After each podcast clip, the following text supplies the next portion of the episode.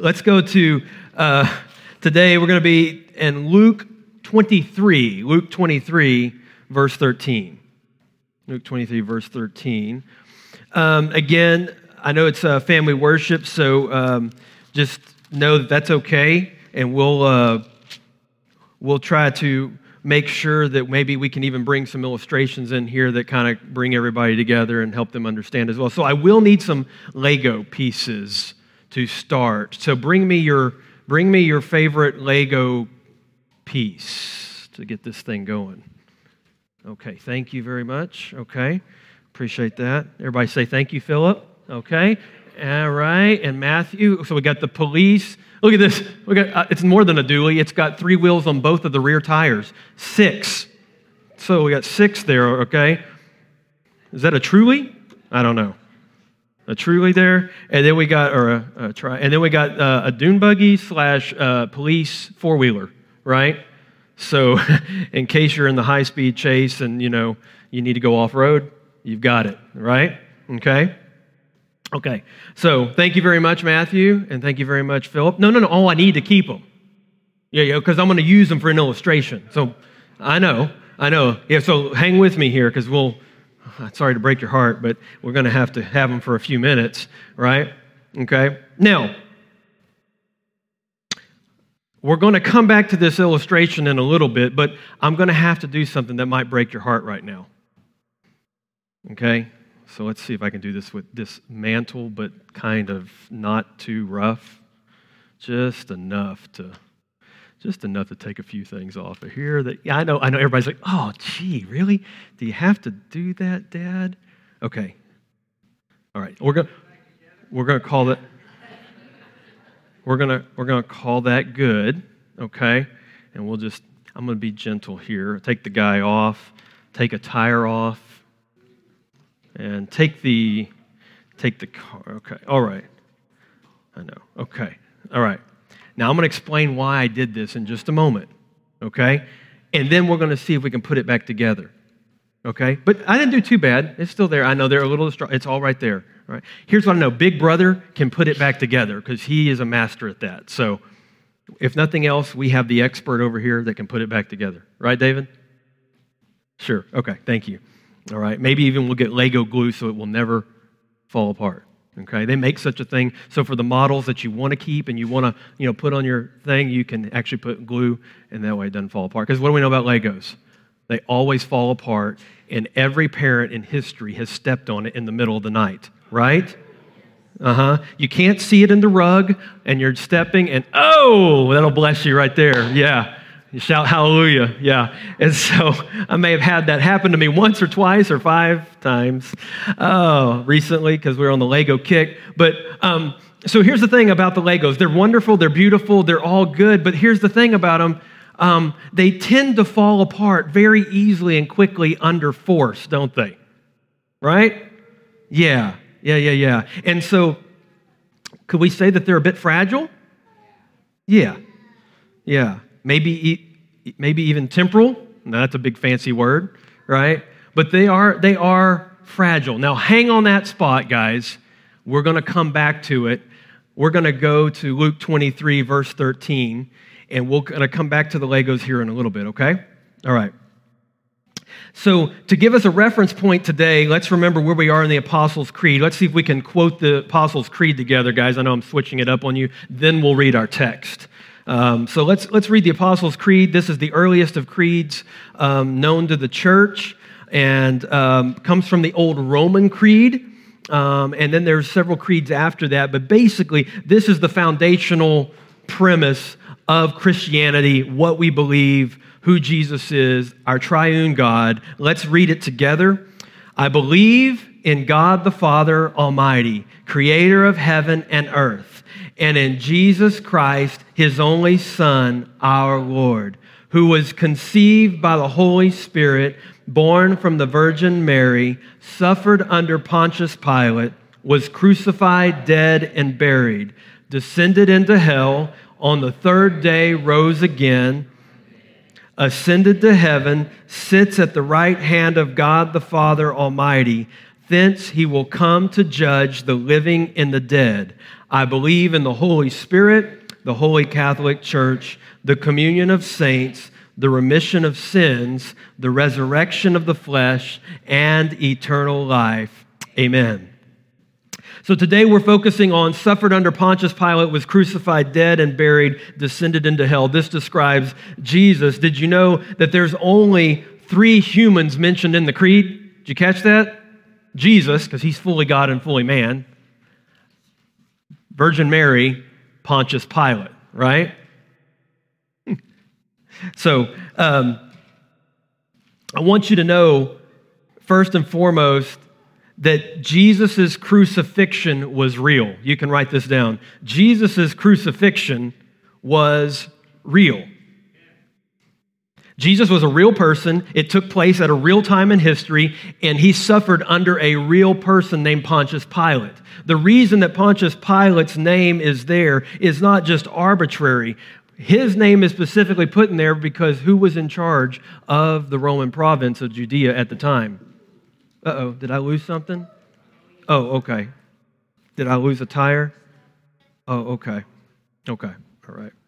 Oh, thank you so much. I appreciate that. Yeah. Yeah, we're going to get that put back together. Okay. And so the reason that Pontius Pilate's name is in there is because he was a real person, and he, guess whose name signed the decree? It wasn't Herod. It wasn't Caiaphas the high priest. It was Pontius Pilate because he's under the Roman jurisdiction, right?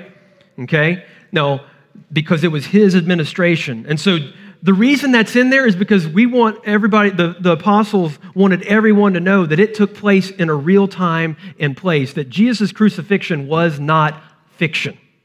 It truly happened at a real time in a real place. This is included so that we would not question if Jesus really lived or died. Do you know that there's more than the Bible that confirms Jesus' crucifixion? Did y'all know that? Josephus, the, the Jewish historian, actually records that Jesus of Nazareth was crucified by Pontius Pilate, the Roman governor. It actually took place in history. So Jesus' crucifixion is real. Now, why is this such an important thing? It's important because there was false teaching that said that Jesus was just a spirit. Oh, yeah, he may have manifested himself, but then he went up and he would just come back and forth and then on the water and then back and forth. No, this is important because you need to know that there was a historical death sentence sentenced for Jesus of Nazareth really happened. He really died. So this is very, very important to Christianity. Remember that there were false teachers coming against the church teaching, saying that Jesus was not, was not was just a spirit, but this actually took place. Jesus was fully God and fully man. Right? So let's go to Luke chapter 23 and let's read our text for today, verses 13 through 25. Let's all stand together in honor of reading of God's word.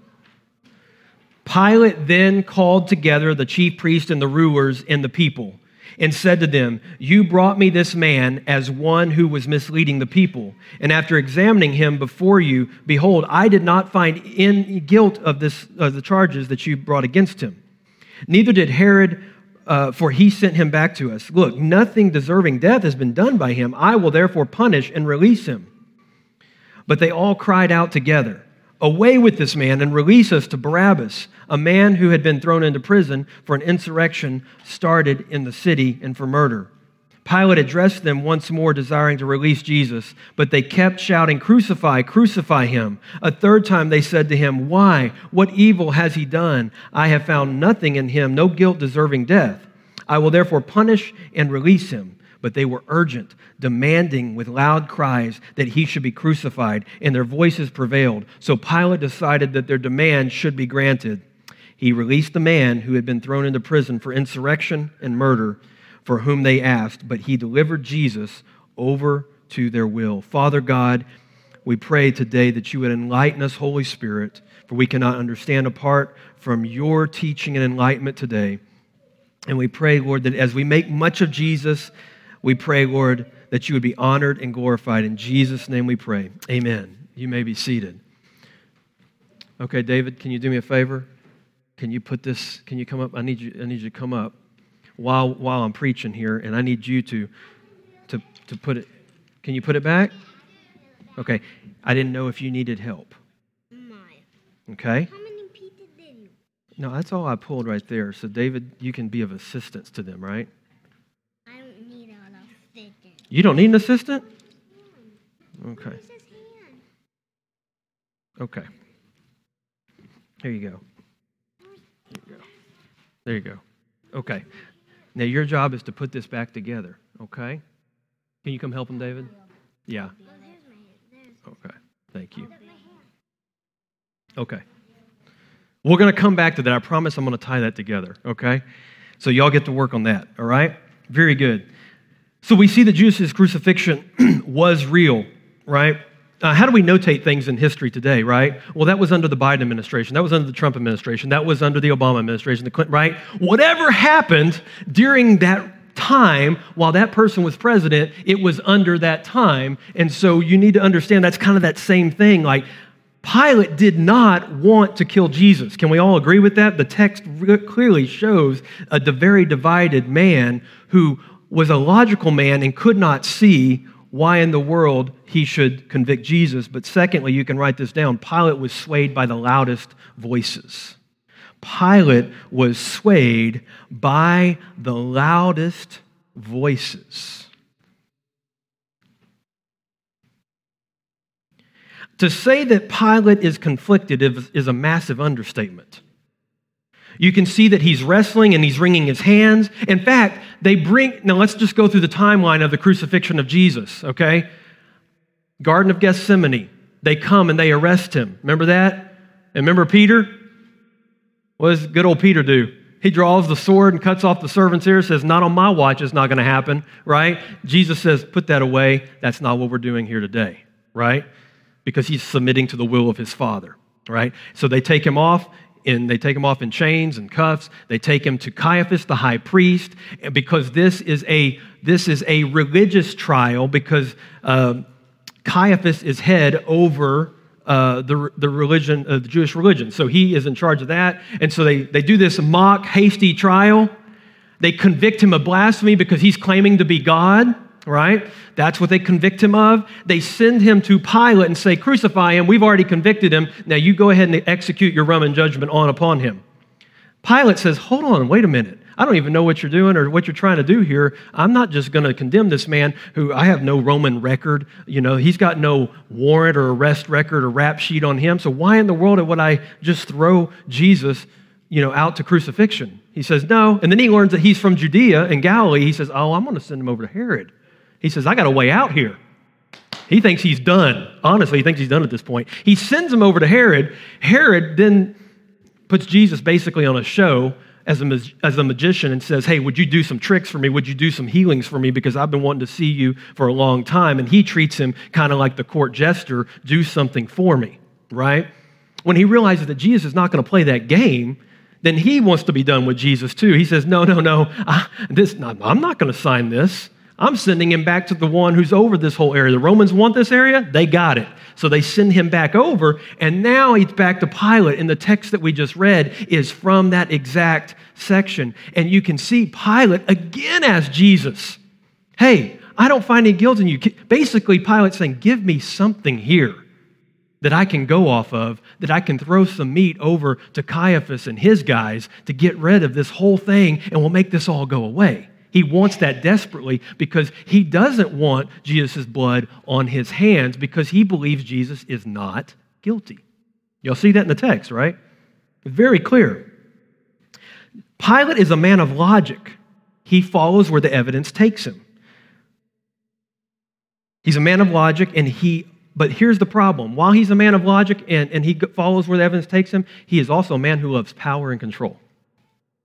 Okay? And in the, in, in the Roman Empire, power and control was everything. That's how the Caesar ruled. That's how he consolidated power, was with, with a heavy hand. And so they were heavy upon, uh, they were heavy upon Jerusalem and upon all the Jews to make sure that everything was in order because the Romans were known for everything to be in order and they had a heavy hand, i.e., the crucifixion, if you went out of order. So we, what do we see here? We see very clearly there's a, there's a, there is a statement here. It says, but they were urgent. After Pilate says, I don't find any guilt in him. Look at verse 23. But they were urgent, demanding with loud cries that he should be crucified. And then here it is. And their voices prevailed. Their voices prevailed. He wants to keep the peace, and he loves his position and his control more than he's concerned about Jesus' acquittal.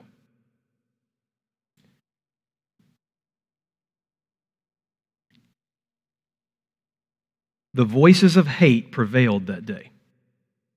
They hated Jesus of Nazareth. He was not one of them. Think about this. He was not a religious elite. He didn't come from Caiaphas' family. He wasn't born in Jerusalem in the best house. Let I, may I remind you what we talked about last week? Our Lord was born, born in a feeding trough. In a feeding trough, guys, okay? With stinky animals. That's how Jesus came. I can tell you absolutely that Caiaphas and the whole scribes and priestly order absolutely detested Jesus. Detested him because he was a commoner. He was a blue collar worker. He was a man of the people. He hung out with sinners and tax collectors. And they hated Jesus as a result of this. And ultimately, he claimed to be God and to be able to forgive sins. And for that, they must crucify him. There's a lesson for us today. The voices of pride and hate still seek to disperse, coerce, and force their opinion in direct opposition to the humility of Jesus. And the question is which voices will we listen to? See, Jesus doesn't scream at you. I don't know if you know that. Jesus is not a screamer. Even when he was in the temple overturning tables, we had no record that Jesus raised his voice or was screaming in hate or anger at those. No, he demonstrated it, but there was still the grace and love of Jesus there. Now, listen the voices of hate will scream at you they will demand your attention, just as they demanded Pilate's attention. But you have to listen to that still small voice, that humble voice. And with his voice, there is clarity. As the church of Jesus, we don't need to listen to cultural voices that seek to destroy. We need to humbly speak of the one our soul longs for, worships, and is made for. Our allegiance, hear me, church, is to the Lamb that was slain for the sins of the world. And that is the voice that we hear. That's the voice we revere. It is the humble voice of Jesus. And when we are tempted to act, behave, or go into the public discourse and be like the public discourse with voices of hate, we need to resist that temptation and speak the love and truth of Jesus. Everybody with me? Pilate could have easily could have easily gone the other way, but he chose not to. Now, we ultimately know we can say in the greater picture this was the Father's will, his plan in history, absolutely. But I do think that there's a point here for us that we cannot listen to the loudest voices that we are tempted to often do, right? You ever heard that squeaky wheel gets the oil, right? That's not biblical, okay? That's, that's not in the humility of Jesus. Jesus humbly speaks. In fact, do you remember when Pilate, when they first meet, Jesus says, I mean, Pilate says, and especially in the Gospel of John, he records it this way you have this continual conversation, and Pilate is trying to get Jesus to even say something. And they say, few, he says a few things, but the ultimate question is, Are you the king of the Jews? Because that's their claim. Are you the king of the Jews? And Jesus says, It is as you say. And that was it. That Luke records, that's all we got. Now, John records a little bit more, but that's, that's what, we, what we have the humbleness of Jesus. So we need to make sure, and my question to you as a church body, as an individual follower of Jesus Christ, is make sure that you are not swayed by the loudest voices in the crowd. But lastly, we can see this beautiful, and this is, this is the beauty of the, of, of the line of the Apostles' Creed. We can see that Jesus finished the work. You can write that down. Jesus finished the work. He finished the work. Look at verse 44.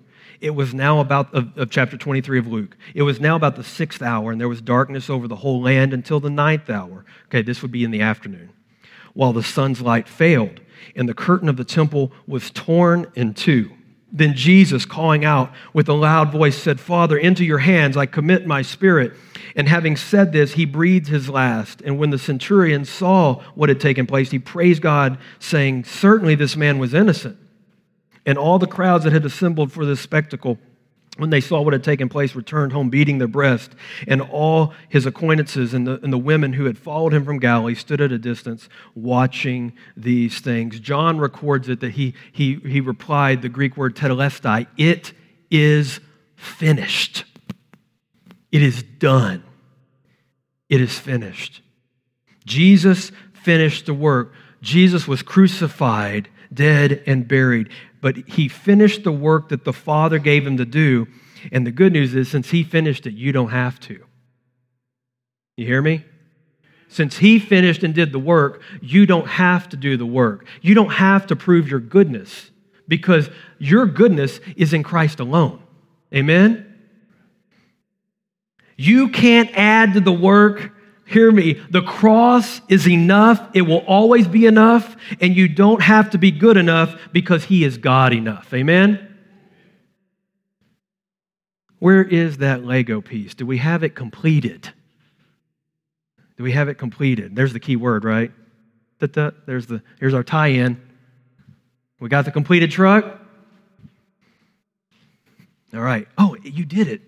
Here, give me some, give me some. Okay. You got, you got yours completed? Okay, that's okay. You can keep working. That's fine. That's fine. Keep working on it. All right, here we go. The truly, I guess, I don't know. What, what do you call one that has the three wheels on, on the back? I don't know. Y'all can, y'all can look that up or make that up. I don't know. But anyway, here we go. Here it is, in completion, right? It is completed. Now, here, here in this kids is where I'm also going to try to tie it in for you. When Jesus died on the cross and he said, It is finished, and he breathed his last, the work was done. And that means no outside force could come and destroy and tear apart anything that he had already completed and finished. Does this make sense? What Jesus did on the cross when he said, It is finished, means that the work of, the, of doing what it took to atone for your sin and to atone for my sin was completed. The Apostle Paul says that our sin record was nailed to the cross and that we don't bear it anymore. He canceled the sin record for you and for me. Now, that's good news, isn't it? And that means it can't be destroyed. Now, humans can destroy this. I could stomp on this right now and break your heart, and that would be awful. But let me tell you, when Jesus. You beat me up. I, well, yeah. But hear me. When Jesus said it is finished, it was finished, period, exclamation mark, done. So you and I don't have to be good enough because He is God enough. Isn't that good for us today? This is the central part of Christianity. This is why we believe what we believe, because we believe that when He died on the cross, He atoned for our sin. And it is through the precious atoning blood of Jesus that we have redemption in the forgiveness of sins, as Ephesians 1 says. And we've been extraordinarily forgiven and brought into the family of God. Isn't that good? You and I are no longer enemies of God, but it says that we have been reconciled. Do you know what that word reconcile means? Put back together. Literally, mended. Now, it's like garments. I don't think that Paul was thinking of Legos, but literally, it means that it was put back together. What God, what Jesus did at the cross, Romans 5 1 says that when, he, when we were separated enemies of God, it says that he, we have peace with God through our Lord Jesus Christ and we have been reconciled. We've been brought back together because of the finished work of the cross. The cross has the final word. And that word is good news for you and for me today. And no outside force, hear me, the culture, no other king, no other dictator can destroy, damage the work of Jesus on the cross. Can't happen. In fact, what did Jesus say? He said that the gates of hell will not prevail against me, he said, because I'm the Christ, the Son of the living God, as Peter confessed. And so know that Jesus, through the cross, it says, and we don't like to think of this, but we were enemies of God because of our sin and our rebellion. We were enemies of God. But it says that because of the cross, He brought us near and He brought us together with God the Father through Jesus the Son because He paid for our sins. And that cannot be destroyed. This is why the Apostle Paul can say in Romans 5, I'm sorry, in Romans 8, that nothing can separate us from the love of God that is in Christ Jesus our Lord. Amen? Nothing can separate us from the love of God. The cross has the final word. word. Jesus finished the work, and the finished work is why we can come to Him. So, hey guys, you don't need anything added to that work. You need nothing added to that. You just need to come, simply repent and receive in Jesus' name. Amen. Amen. Let's pray.